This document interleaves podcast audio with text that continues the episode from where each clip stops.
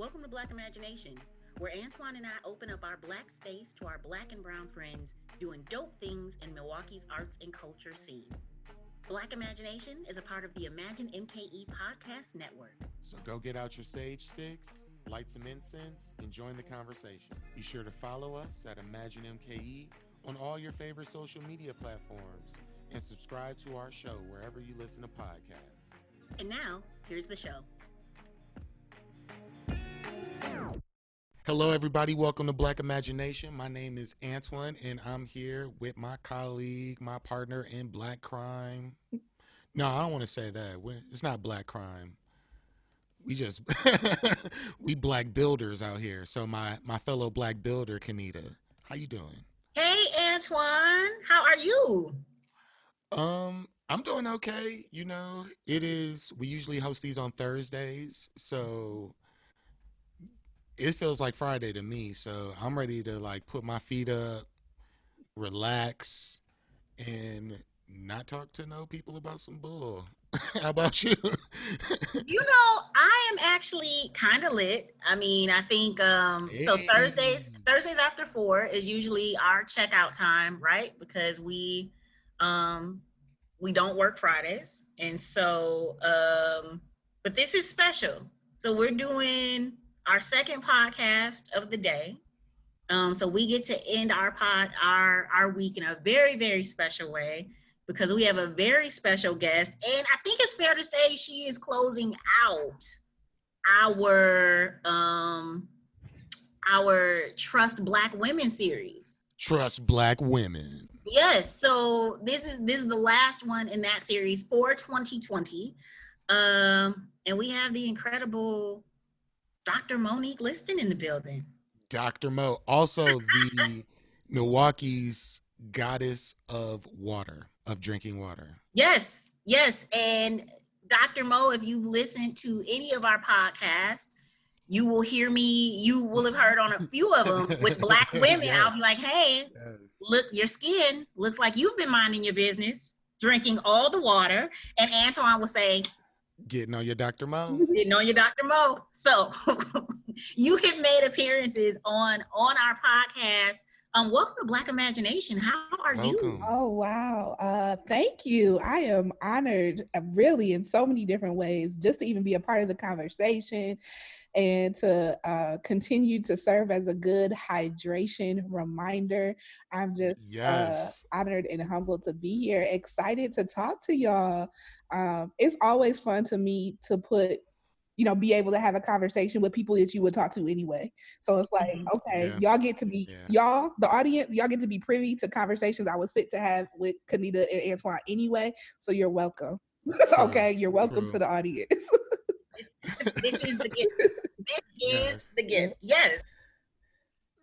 So where I I feel like there's so many different di- directions we could go. We talked to Marquesa earlier, and the one question that I didn't ask her that I said I wanted to ask when she came back was, "What does freedom look like for you? What does Black liberation look like for you?" And so let's start off with that. Mm.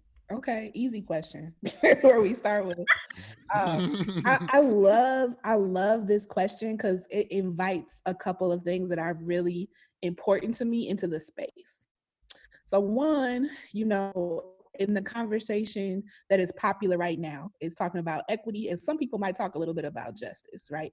And the word liberation is usually reserved to the more radical among us, right? We start talking about liberation, and as someone who holds that word very close, like a Bible to me, I mm-hmm. acknowledge that in this current moment, I define myself by the institutions that oppress me, right?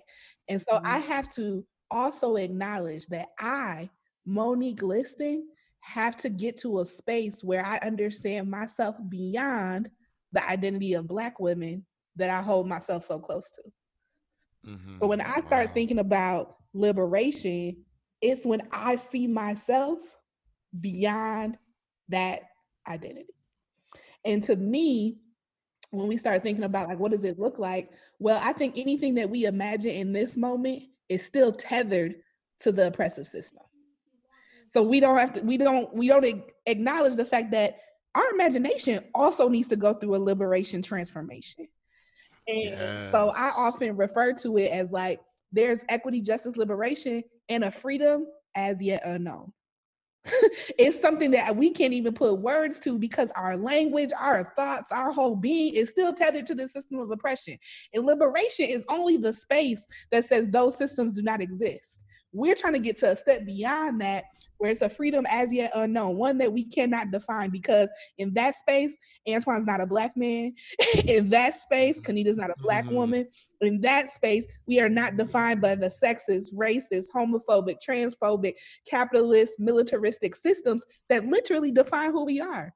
And we admittedly can't really understand ourselves outside of that right? And that's unfortunate, but that's why we need to work towards liberation so we can get to a freedom as yet unknown. So I can know whatever amorphous spiritual being Antoine really is and how, yeah. how they would choose to live. You, you notice I said they because I don't even know how, if gender's not a thing, I don't even know how to define that right? My pronouns are gang gang. You know that. My okay, right? So what does gang gang look like? You know what I'm saying? Like what is gang gang in the fullest manifestation of living to the deepest per, uh, potential of gang gang? What does that look like? So I love the question because it forces us to acknowledge that our imagination is tethered to the systems of oppression that we're living in.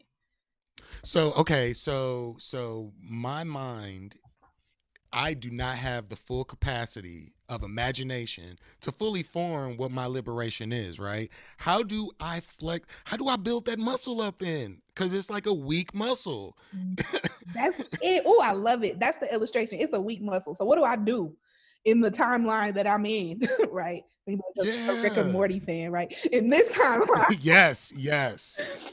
Oh my gosh. in this timeline, how do I begin to build the muscle for me to start having a radical imagination? Right. And I think first thing is being able to name the things that are really constructs of our reality, which might seem diffi- difficult, but mm-hmm. it's easy. Like I think we're at a point in the general conversation, we can accept that race is a social construct. Oh yeah. we can mm-hmm. accept, mm-hmm. I think, that gender is a social construct but that might be hard for people to wrestle with because they're like but i've understood myself through this lens for so long how do i understand myself outside of it so i think that kind of work is real right like what would it mean to you know sometimes i blow my own mind by thinking about for some reason i came to earth in the united states in this year and then what would it mean for the what i feel inside my body at this moment to come to the earth in another part of the world at the same time. Like, what would I have done with these same sort of intentions, right? Still a Leo, born on August 13th of 1986. Still all of those gang, things. gang, gang. Still yes. all those things. But what it would have looked like if I grew up in Ghana, if I grew up in Thailand. Like, just really trying to think through. And I think, like, to your point, well, what muscle are we building? We're really trying to build our empathy and compassion muscle in real time. Mm-hmm right? How can we understand ourselves under drastically different circumstances, but still being ourselves? I think that opens up, like, we can really be empathetic and more compassionate to things that are mm-hmm. outside of our circumstance. So, can we name the constructs?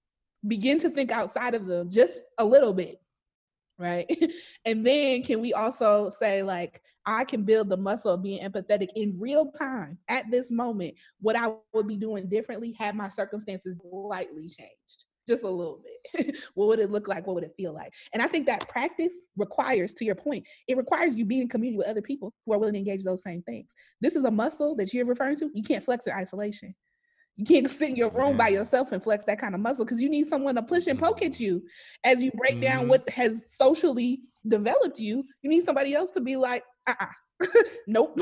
See how you just you need some, you can't do it in isolation. So I think all of that is what's required of us in this moment to really get to the practice of having and I that think radical that, that to me as i'm listening to you talk about that the thing that came in my mind was it's another system that we got to abolish that's another that's another thing we have to abolish right because mm-hmm. we can't if the work is to be done then we also are acknowledging that these these constructs these social constructs are detrimental to the work ahead detrimental to our identity, right?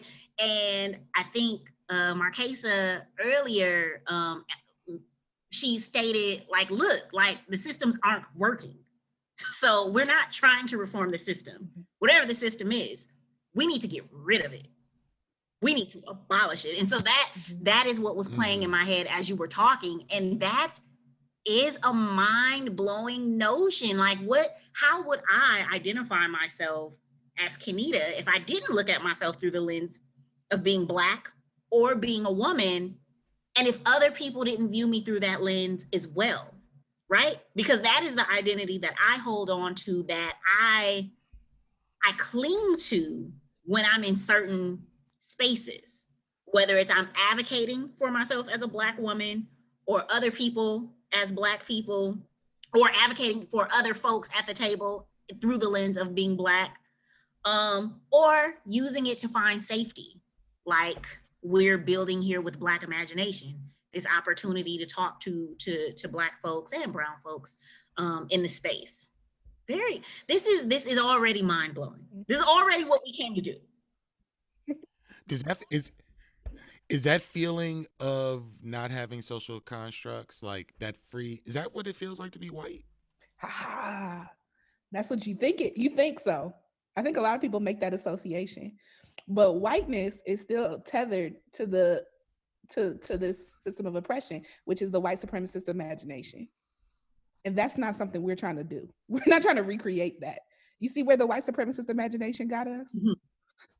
it got us to right here mm-hmm. so we definitely mm-hmm. don't want to recreate that that type of oblivion and ignorance leads to this so no we don't want to be that we want to be anything but it and i think to your point we have to call whiteness to the table as a part of it, right? As a, as opposed to some sort of pinnacle idea. No, no, no. You and this construct of your own imagination, the black radical imagination is trying to get free from this, but the current imagination of the black, the white supremacist um, uh, imagination is the circumstance we're in now. y'all created this. Y'all lived in your imagination. Look what happened. And so I want to I want to take some steps back. I I think it's so important to understand how people get to this moment. So I want to talk about the pathway that got you here. First of all, you went to the school, one of two schools that I really wanted to go to. It was either going to be Spelman, but Howard, which was which was you, that I wanted you know, to, to so you know, the journalism program um, and Antoine told me on a staff call, he was like, I went to one of their homecomings and it is the blackest thing you could ever experience. Like, and so that's probably my one regret Man. in life. I'm still toying with the fact of do I go virtually? But in any case, I am curious how a person growing up in Milwaukee, going to Milwaukee Lutheran, right? Because that's a part of your narrative. I've been seeing that, right? Um, going to Howard. Mm-hmm. I'm curious as to what what values or what things were present in younger Monique, even in elementary school or whatever, that led you to this? What what are the things that happened? What were the mm-hmm. the moments that happened where you was like, nah, this is this is my path? Mm-hmm. I wish it was as cute of a linear story as a book or movie would make it seem. but I feel like if you were to ask me you know, if you want me to focus on that part of my life, I have to blame, and I think blame is the right word, on having a black ass mama. That's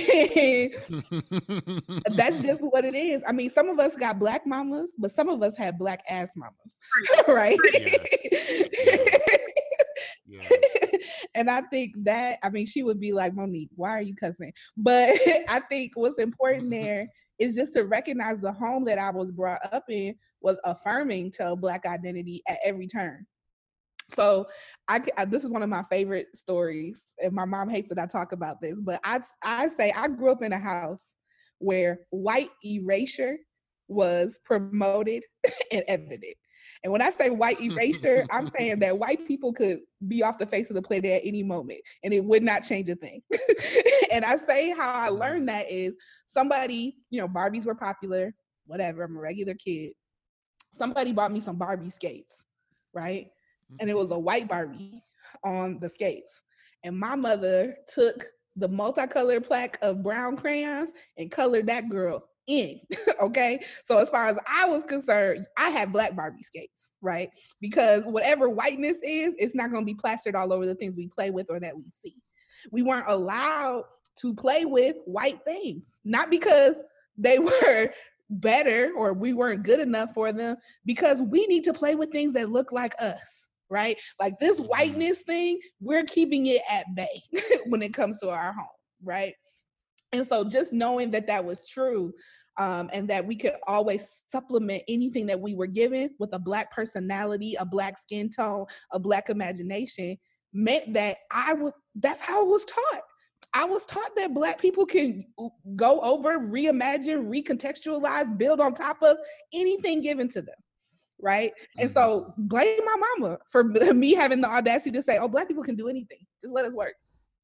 Leave us alone. Hey, we can do it all. Uh, embarrassing black mama story. So my mom, a few years ago, like my mom is somewhat like your mom because I feel like my mom has always been like, she is inclined to go to black owned. Mm-hmm. She is inclined to just kind of support any sort of black endeavor that she can find. Whether it was like she wouldn't go to Scrub a Dub, she'd go to Leon's or whatever. Mm-hmm. Um, at work a few years ago, she was just trying to learn more about her white coworkers. So she asked them if if she knew if they families own slaves. It was y'all know y'all. you know she didn't get no answer. You know she didn't get no answer. But it was funny because she was like, I just want to know. and I was like, dang, that is a black, that's a black ass mama. It's interesting because I think mama. my experience was a little different in that it was never pronounced in my household. So I'm in a single family home, um, just my mom. I was just mm-hmm. always taught that black is beautiful, that you are beautiful, that you know, I had an auntie who would tell my cousins, "Oh, that color doesn't look good on you, or this color didn't look, doesn't look good on you," and my mom was like, "Everything looks good on you, uh, as long as it's not too tight. like you look fine. Like as long as it's in your size." Um, I didn't really know that black was bad or that people perceive it that way until I was an adult and was followed in the store. I mean, I I was just raised in a house where we just didn't even talk about it. We didn't talk about like you are black, you are amazing, you are smart, you can do all things. That is a fact. Don't need to continue to infer- affirm it. I was always in black spaces in my MPS schools in my neighborhoods. It again, it never really became a thing until I was 23. I was walking at Schaumburg in a mall in Schaumburg, Illinois. I had just left church, had a big purse. That was the first time I noticed I was being followed and recognized that it was because I was black. And mm-hmm. that that was a shock. Now, it's interesting that I say that because when I went natural, my mother was the first one to be like, "No, don't. Like don't go natural.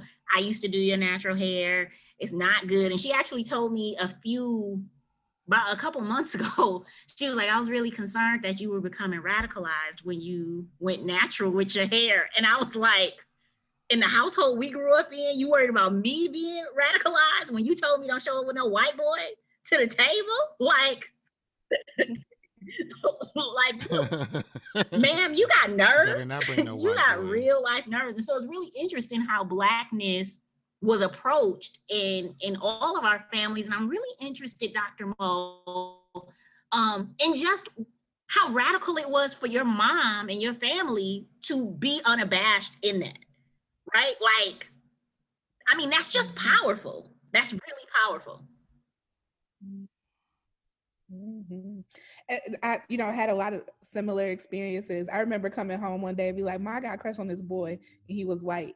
And I'm telling her, which is already a thing, right? Like you can't even talk about that at home. I said it, and her response immediate to me was, "No, you don't." kept going. no, you don't. No, you do not like this white boy. Like, not even a debate. Not even let's talk about. Like, no, you don't. Keep going, girl. And so it, it is radical. And then there's stuff that there's still stuff to heal from too, right? Like, you know, my hair was relaxed, you know, growing up, and there was a lot of talk about. I mean, I was I cut my hair off. I went to Howard and cut my hair off, so I was the favorite story of like she done went off to that black school and came back and da da da, da. and so there's still that and right and that's just like I feel like a part of the generational breakdown right like we're gonna keep going through some of these cycles and each time we're reborn we're gonna you know chip at that a little bit um in a little in some more ways and I think my mom also attended Howard too so thinking about you know HU like just to know that that ethos wasn't lost on the family, right? Like we know that this is important. We know that being black is a thing. And I think what you're saying raises a really important question to talk about of like in what ways were you taught to engage blackness as a thing?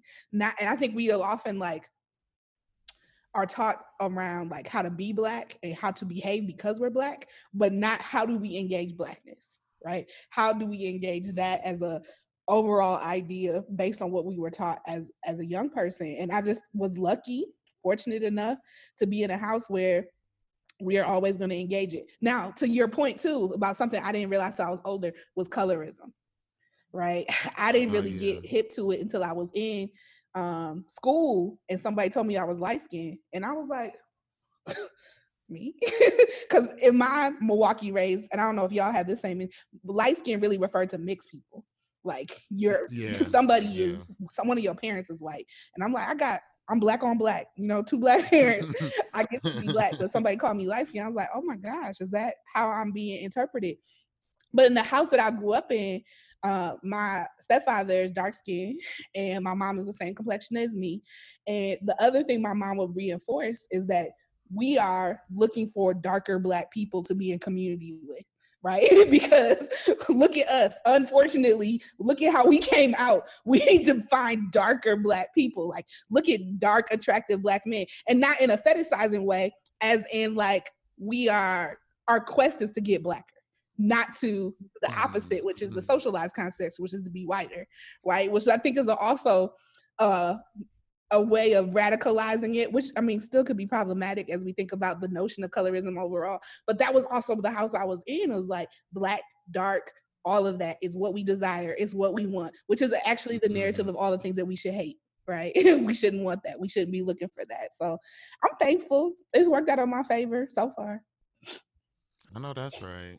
Know that's right. So so after you left Howard, how did you how did you get back to Milwaukee?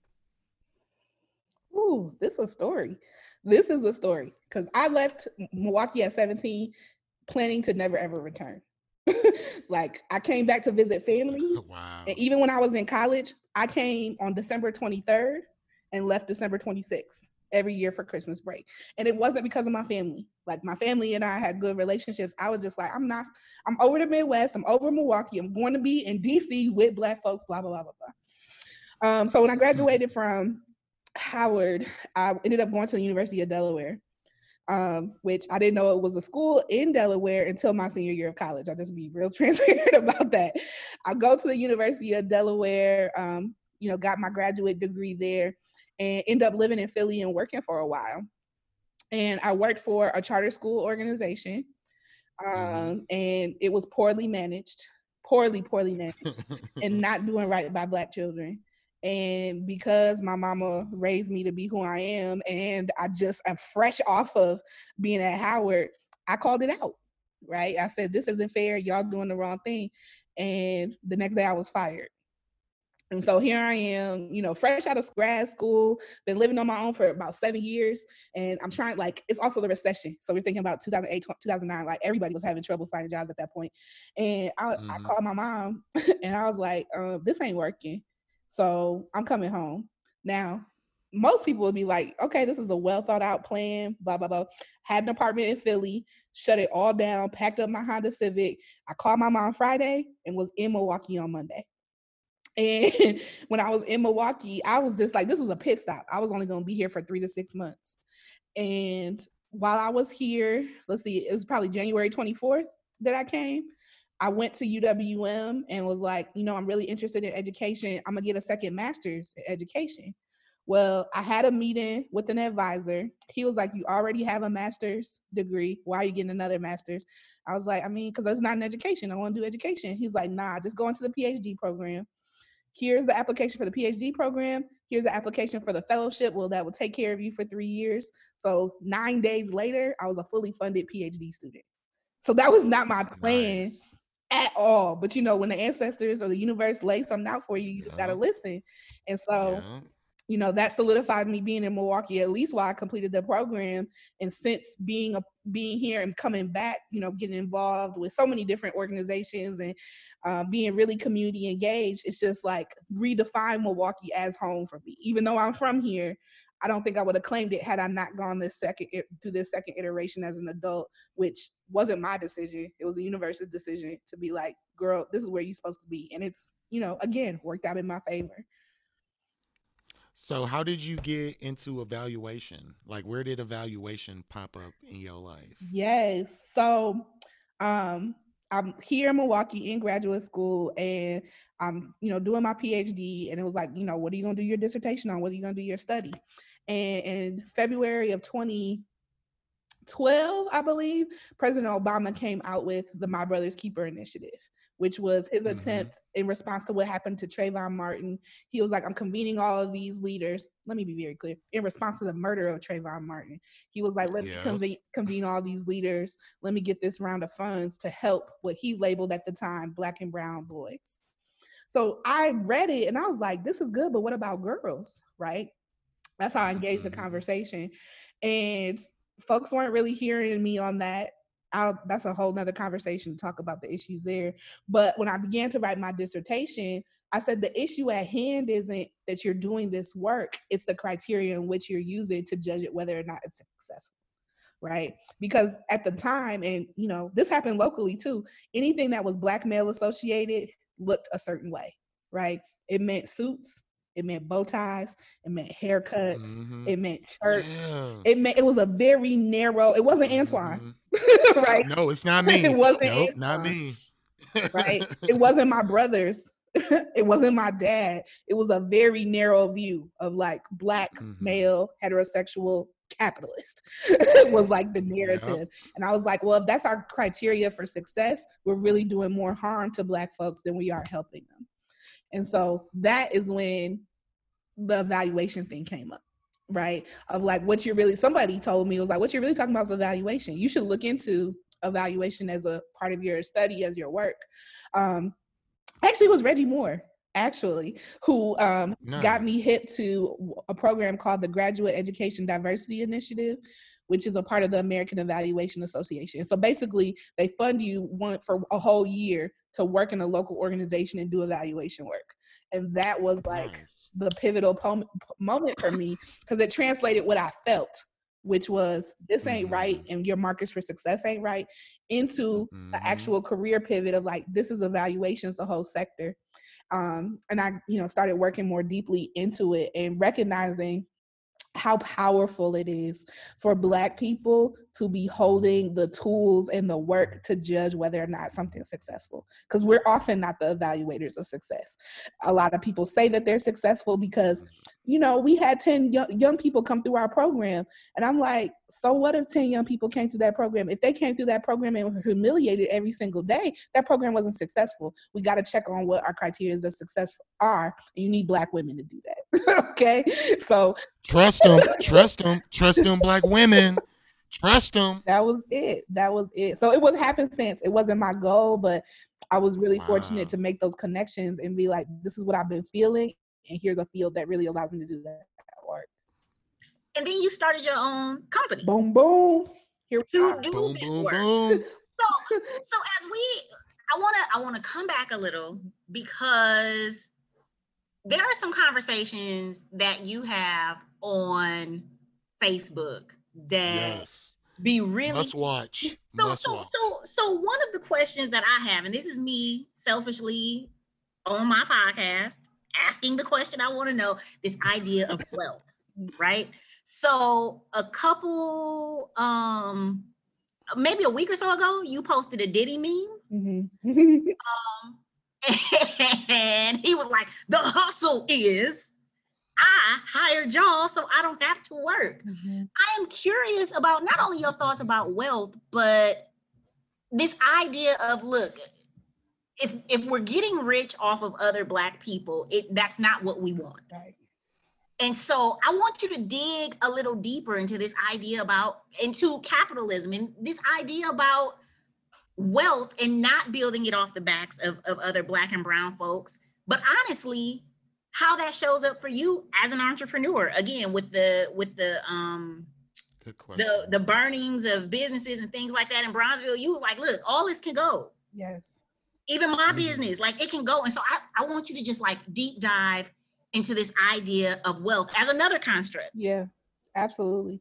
I mean, on the simplest, before I get to the me, but on the simplest thing about wealth, wealth is the outcome of an investment of an oppressive system, and that's capitalism.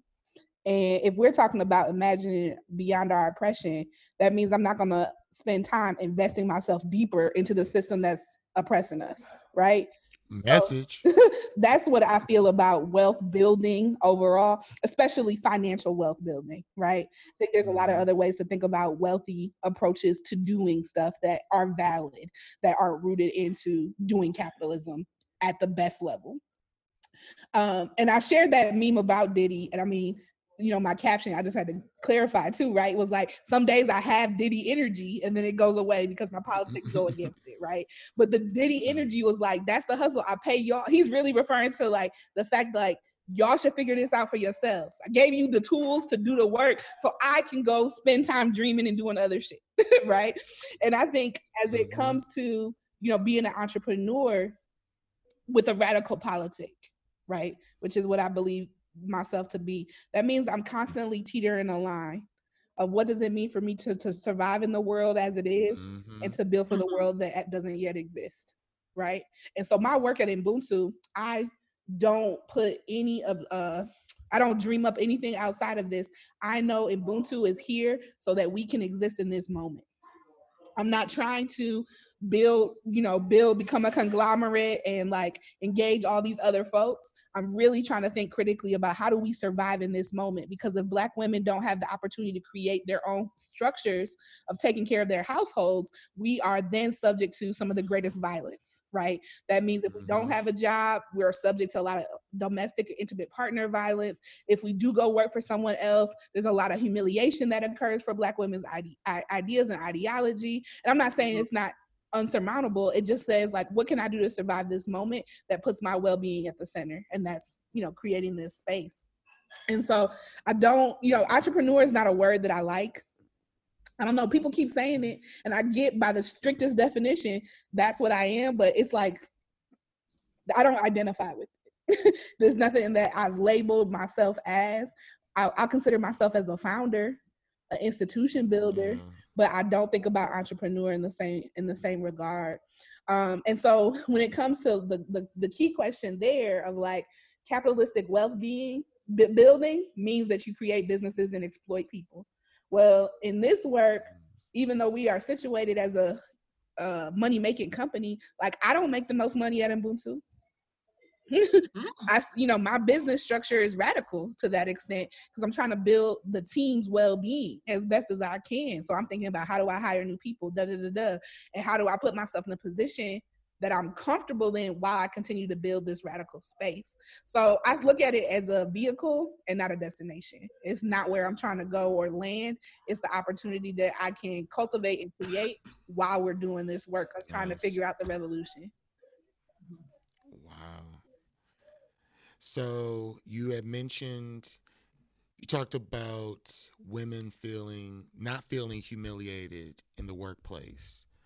And just even thinking about workplaces in general and even going back to what we talked about earlier with um, empathy and compassion being things that are that are weak muscles how can we well this may not even be a us problem but what are your thoughts on the muscle in the workplace in relationship to how to treat black women women of color people of color um, with dignity?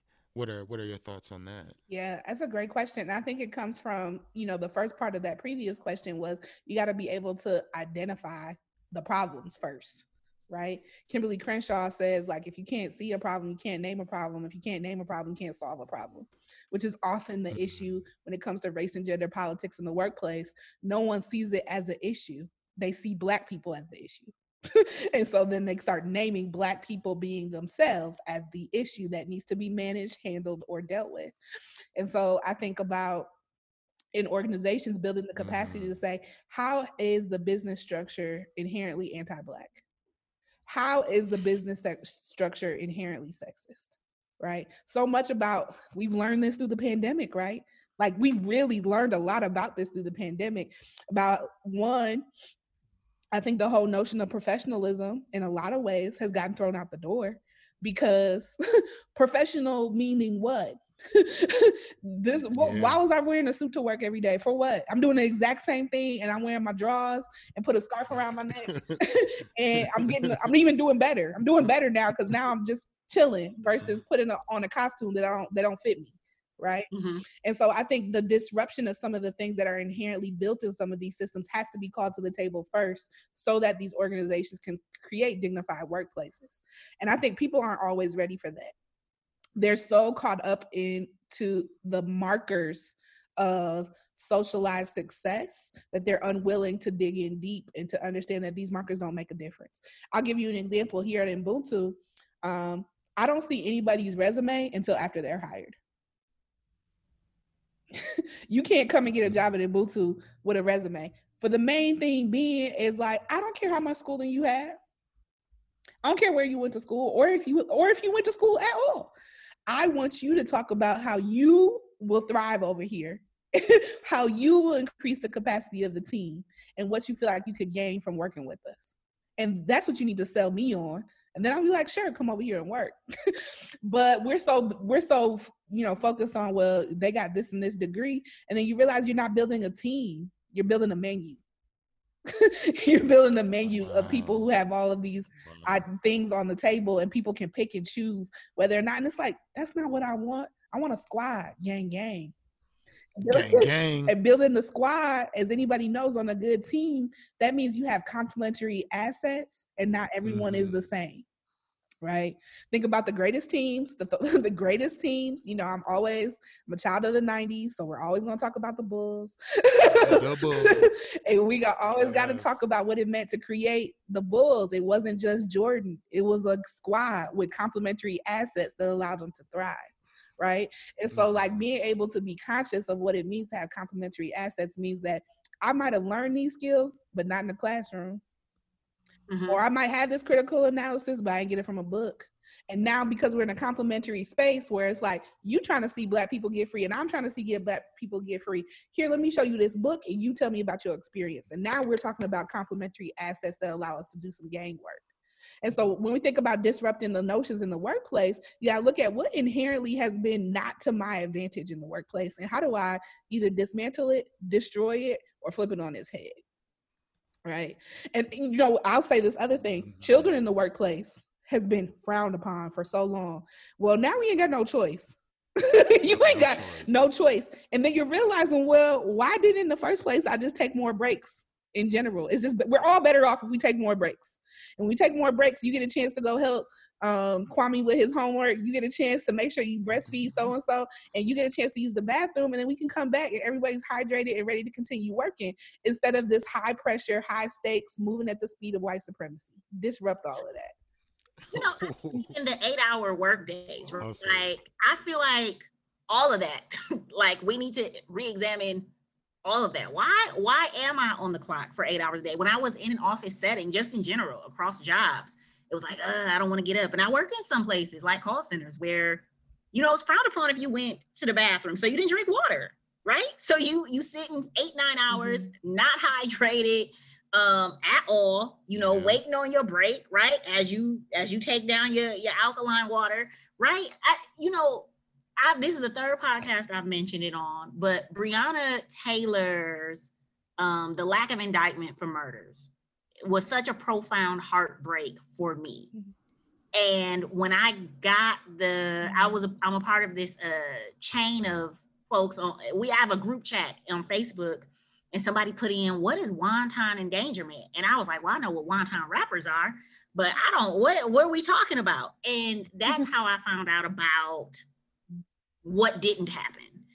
And as I came out of that, so all of all of that week, so last week into this week, I've been thinking about the survival of Black women and how, to me, and this may be me internalizing it, that for me, it feels like there are a lot of systems in place to just prevent us from surviving. And feeling the weight of that was hard for me because I am a Black woman and I do want to continue to be successful. And I do want to continue flourishing in my company and in my capacity at work and, and whatever. And again, thinking about for me in that moment, what it felt like it was saying about how folks valued not only a Black woman, but a Black woman in blue, right? Like she was supposed to be the example. And the thing that the thing that turned around for me is I was like, but also black people, black women are resilient. Like to be in these cultures that are not meant for us to survive. And for us to not only survive, but us to live and for us to thrive. I've really had to tap into that and like kind of honor, like, nope, this system ain't meant for you to do it, but you're gonna do it anyways because that's who you are. That that's who your people are. Um, I still find myself trying to wrap my head around finding my space as a Black woman post Breonna Taylor. And I just wonder how has any, in the work that you do, right? Which, I mean, you're in it. How do things like that land for you? How do you find the space to keep going? Yeah. That's a really good question and layered. I think um, the two things that I can acknowledge are one, that what I've learned or come to understand that Black people are in a constant state of mourning, right? Mm-hmm. And we have been since you know slavery slavery and captivity and chattel slavery has occurred. And I'm, I'm, it's funny that you asked that. I just got a tattoo like two days ago that really relates to what you're talking about. And because black people are in a constant state of mourning you know we are as Christina Sharpe who wrote this book in the wake on blackness and being always in the wake. And she says it uh, as a metaphor of like we know the wake as in the funeral but also the mm-hmm. wake as in what the ship leaves behind right so we're thinking about slavery the ships what the ships leave behind like we're there and often just like in the water is coming after us and we're just like trying to stay afloat trying to stay afloat but there's dead bodies all around us and we're just trying to like mm-hmm. stay afloat keep breathing in the middle of all of that and because that is true i think that means some of the things that are a part of this current moment hit me different right it's not that I'm desensitized. That's not it. It's just that this has become constitutive or defining of what it means to, to exist. that what it means for me to exist is to constantly be mourning Black life. And if I lose my connection to that, that means I'm losing my connection to what inherently has defined Blackness at, in this current iteration. Again, we're trying to liberate ourselves from this. And not that Black isn't beautiful or not that I don't love being Black or Black power isn't amazing, but it's just rooted in the fact that we know that being Black is also a constant state of mourning of Black life because Black life is not protected, respected, or um, defended in this world. So I think because of that being true, I think resilience to it requires us to either understand or accept that if I am going to continue to bob the wake or to attend the wake, that I have to also do what it means to survive so I don't end up in. And so I think that resiliency fa- factor isn't just a beautiful characteristic, it's a trauma response. And I bought the book. If all that's around I bought the huh? book. So I saw you posted about starting a book club. I bought the book. I yeah. hope it's here in time so that I can be part of the book yeah. club. Yes, Man. yes. Join us in that conversation because I think it's just important for us to recontextualize our work. And the tattoo I got, um, was because I read this book and I just felt so connected to what she talks about in there. She defines it as wake work, right? The work that we do because we are living in the wake. And I've done a lot of study on, you know, Black history and concepts. And um, I spent some time in Egypt when I was in undergrad. And one of the things that I studied was ancient Kemetic language. Most people refer to it as hieroglyphs. And so one of the things that I remembered is, and I'm showing y'all this because y'all can see, but there's this idea of the word voice. And voice is a word that's used all the time in ancient um, Kemetic glyphs. You'll see it all the time, referring to when somebody dies, you want to say the voice is true. You want to say someone's a good person, they're a person with a true voice. Like voice is just a real good characteristic associated to ancient Kemet. But the mm-hmm. symbol for the symbol for voice is a oops, sorry, is an oar, like the oar of a boat. And so listening to um, Christina Sharpe's book and Black people living in the wake, I was just reminded that like the thing is I'm in the wake, but I have an oar, and the oar is my voice. And so connecting back to the original question, Kanita, it's really reminding me that my work in this moment as black people are in the wake isn't to be resilient for resilience sake. It's being resilient because what's keeping me and other people alive is my voice. And so I need to continue to use it. I need to continue to utilize it and I need to continue to protect it. So I'm embodying and learning and investing in and feeling through what I feel is the responsibility that's been ancestrally given to me, which is to be the oar, to be the voice in the middle of the wake. So I know you can't. So, man, yes. that was really deep. That was really deep. I, I would like to come with something deeper, but I'm. It's gonna take me too long. It's gonna take me too long.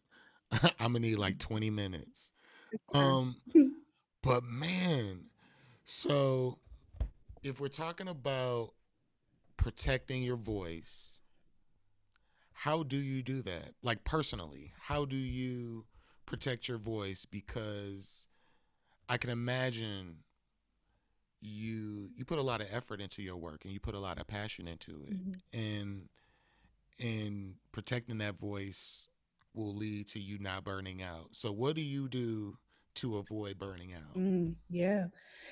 So, I think always is being able, being reminded what my voice is and what it can do. Because if I let the world tell me what my voice is, then I could easily get eaten up by the world's definition of it, as opposed to me mm. owning and saying like, "This is what my voice is, and this is what I wanted to do at this time." Because it's fluid. I can. I'm a human. I can make it change um, and also like feeling through um, i think it's often referred to as somatic practice feeling through really how it makes me feel when i get a chance to use my voice. How does it make you feel right? Because you know a lot of us have a lot of skills that we are of things that we're like really good at and really awesome but we feel like shit when we do them. Excuse me for cussing.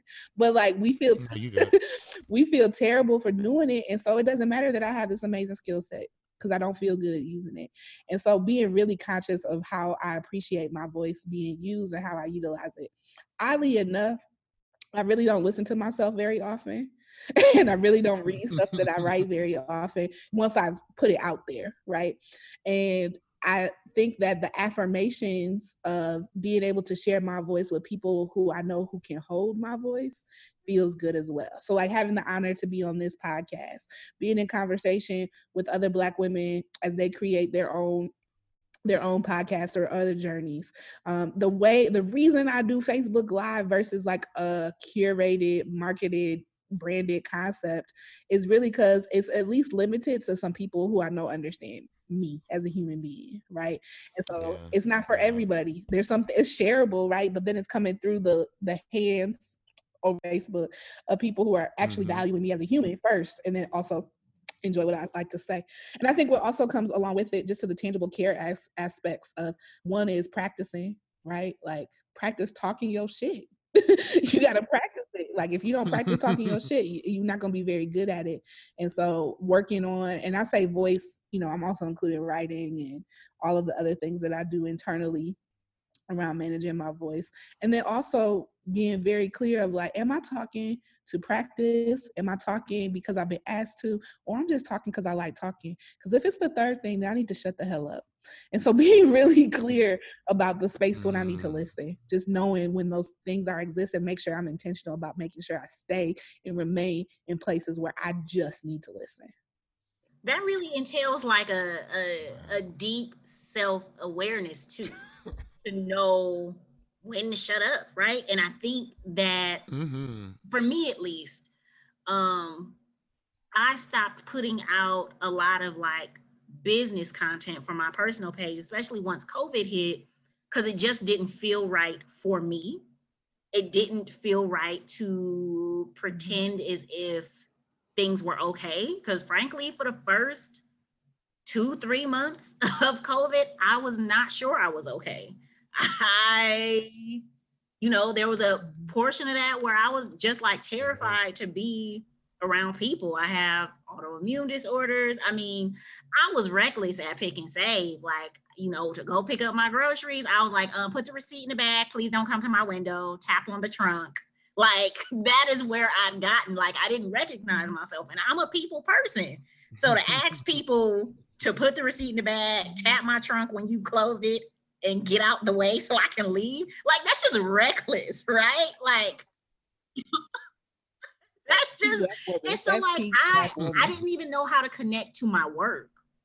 Like I just didn't know how to connect to my work and I didn't feel like I had a space to say it. I didn't even know how to say that to people. I didn't know how to say that that I was struggling and though I was aware that I was. And so I really appreciate you saying that, you know, for all of the influence that you have, you make sure that you recognize what you're doing with it and why because to me at least from outside looking in i feel like a lot of people who are also in my space covid made some of us really nervous about losing some of that influence losing some of that voice mm-hmm. and feeling like well i got to say something so that people won't forget about me um so yeah so i a lot of what you're mm-hmm. saying is really resonating with me because i think it's so important just as Mm-hmm.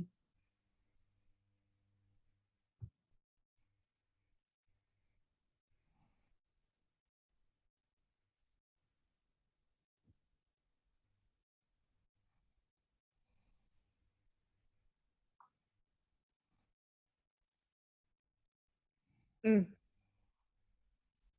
Mm-hmm. Mm.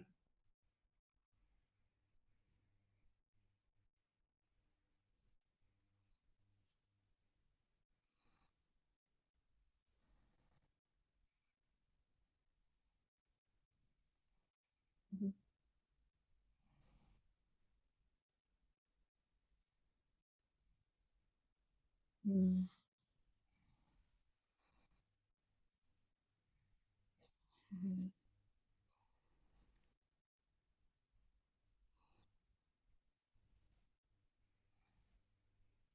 Mhm.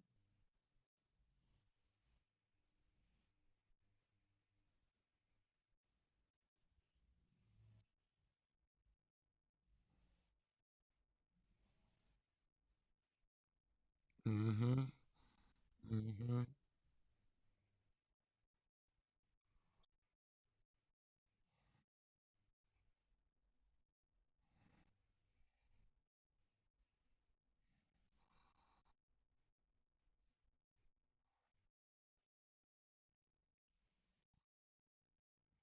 Mm-hmm.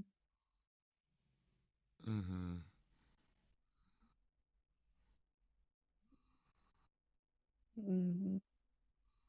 Do you? Mm.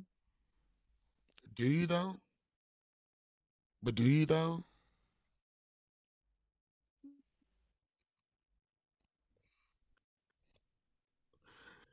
Cause cause being black, there like there is no break on being black. Like you can't you can't put on a white suit and spend two weeks on vacation as a white person and like run away from your and it's not even a problem run away from the system the system's everywhere and it's and it's working perfect to, to perfection right now um want. Mm-hmm. Mm-hmm. It's rough. But it also makes me think uh as you were talking that you got to lean into that and also start to work on that muscle, that imagination muscle of like liber that liberation imagination muscle and figure out based on how you feel and tapping into that, tap tap tapping in, how do you how do you like how do you expand what you see into like so that you can see it so that you can say it and that you can change it? I'm trying to use these dr mo vibes. I'm trying to use them i'm learning. I was learning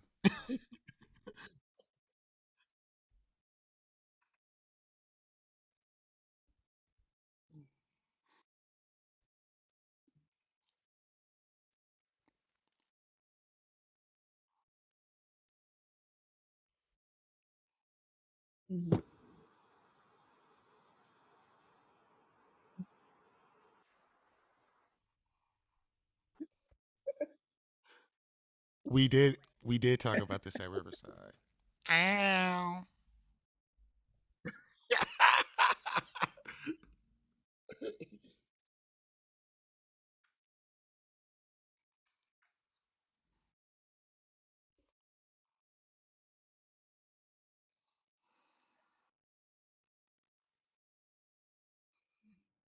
Mm-hmm.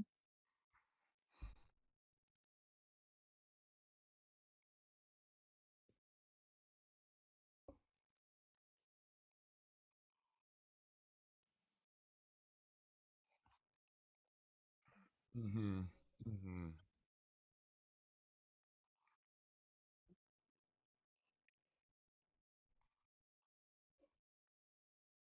yeah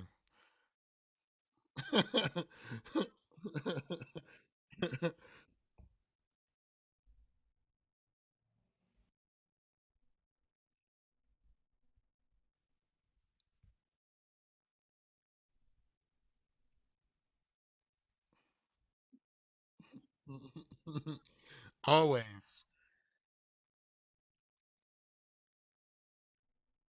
Ooh. Oh mm. yeah. Oh yeah. So, Mm. Dr. Mo, in your in your experience, what are who are some of your favorite Milwaukee-based artists? And that isn't Uh, anything. period.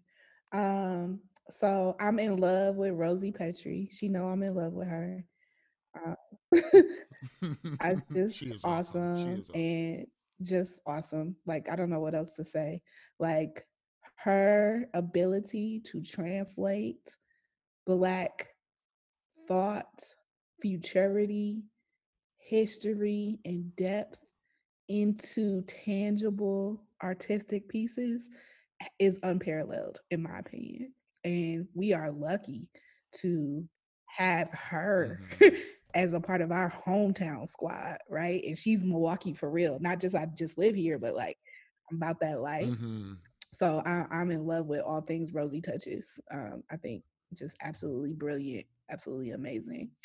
Um, I am so grateful to have shared um, community with um, Malkia Stampley.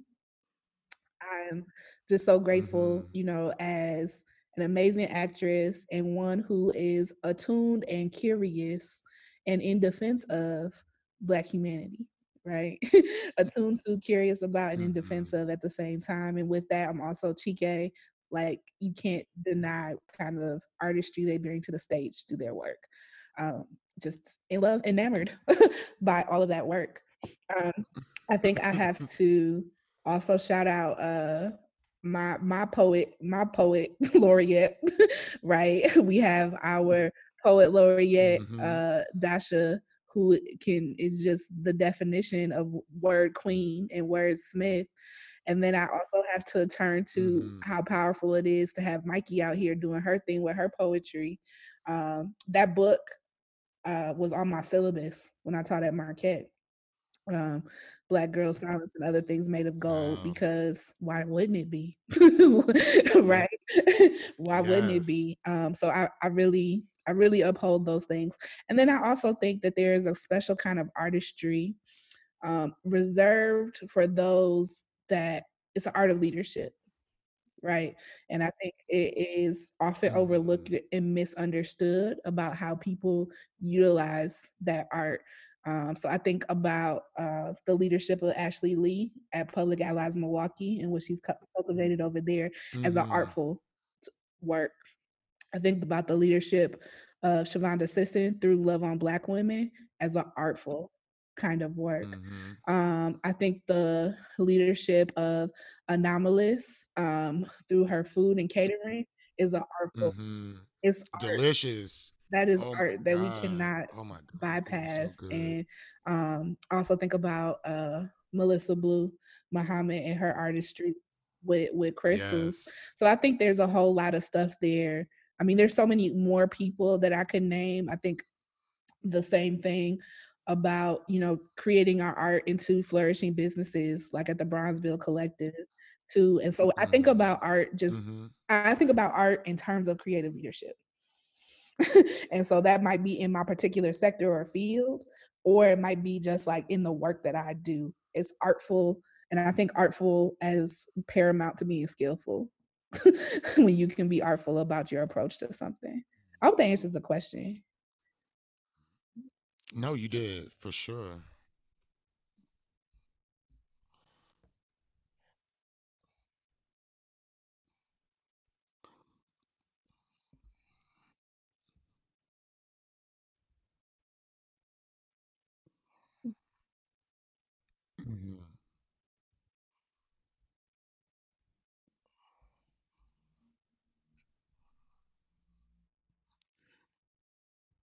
Yeah. Mhm. B- I'm glad you brought up Blue. She's awesome. I I've known her since I was maybe like Mhm. 17. So she's she's seen me grow up and she's she's Mhm. always been dope. Mhm. Always been dope. And just always been just like a beautiful light. So shout out to Blue. You're awesome. Sweet. I, I think is there anything else you want to share? Is there anything how can people if they want to give you money for you to do that to do work, how can somebody find you? The you? best way to contact us is by going to our website, ubunturesearch.com, U-B-U-N-T-U research.com. We are also popular on the Facebook streets, Instagram streets, and Twitter streets. Um, feel free to hit us up in any of those um, dimensions. And then to look at me personally, and mind you, personal is not my business thing because I talk I talk my shit on my personal page. Um, you can find me. you can you find should. me on uh, uh, Instagram and Twitter at a black woman PhD. hmm And she's charging full price. No, no plugs. No plugs.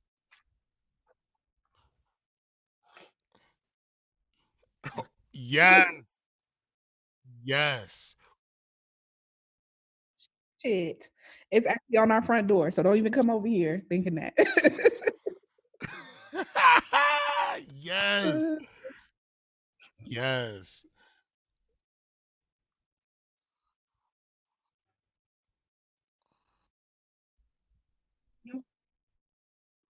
Yeah, thank you so much.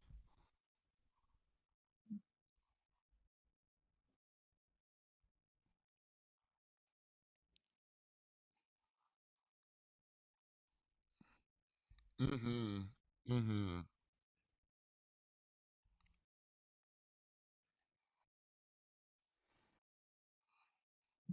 Mm,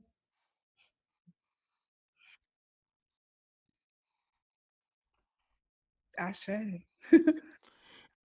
And, and just reflecting on this series, it's been really powerful to hear such dynamic women share their perspectives. And uh, if if people can't trust black women after all of these wonderful minds sharing their thoughts, it's your fault, not theirs.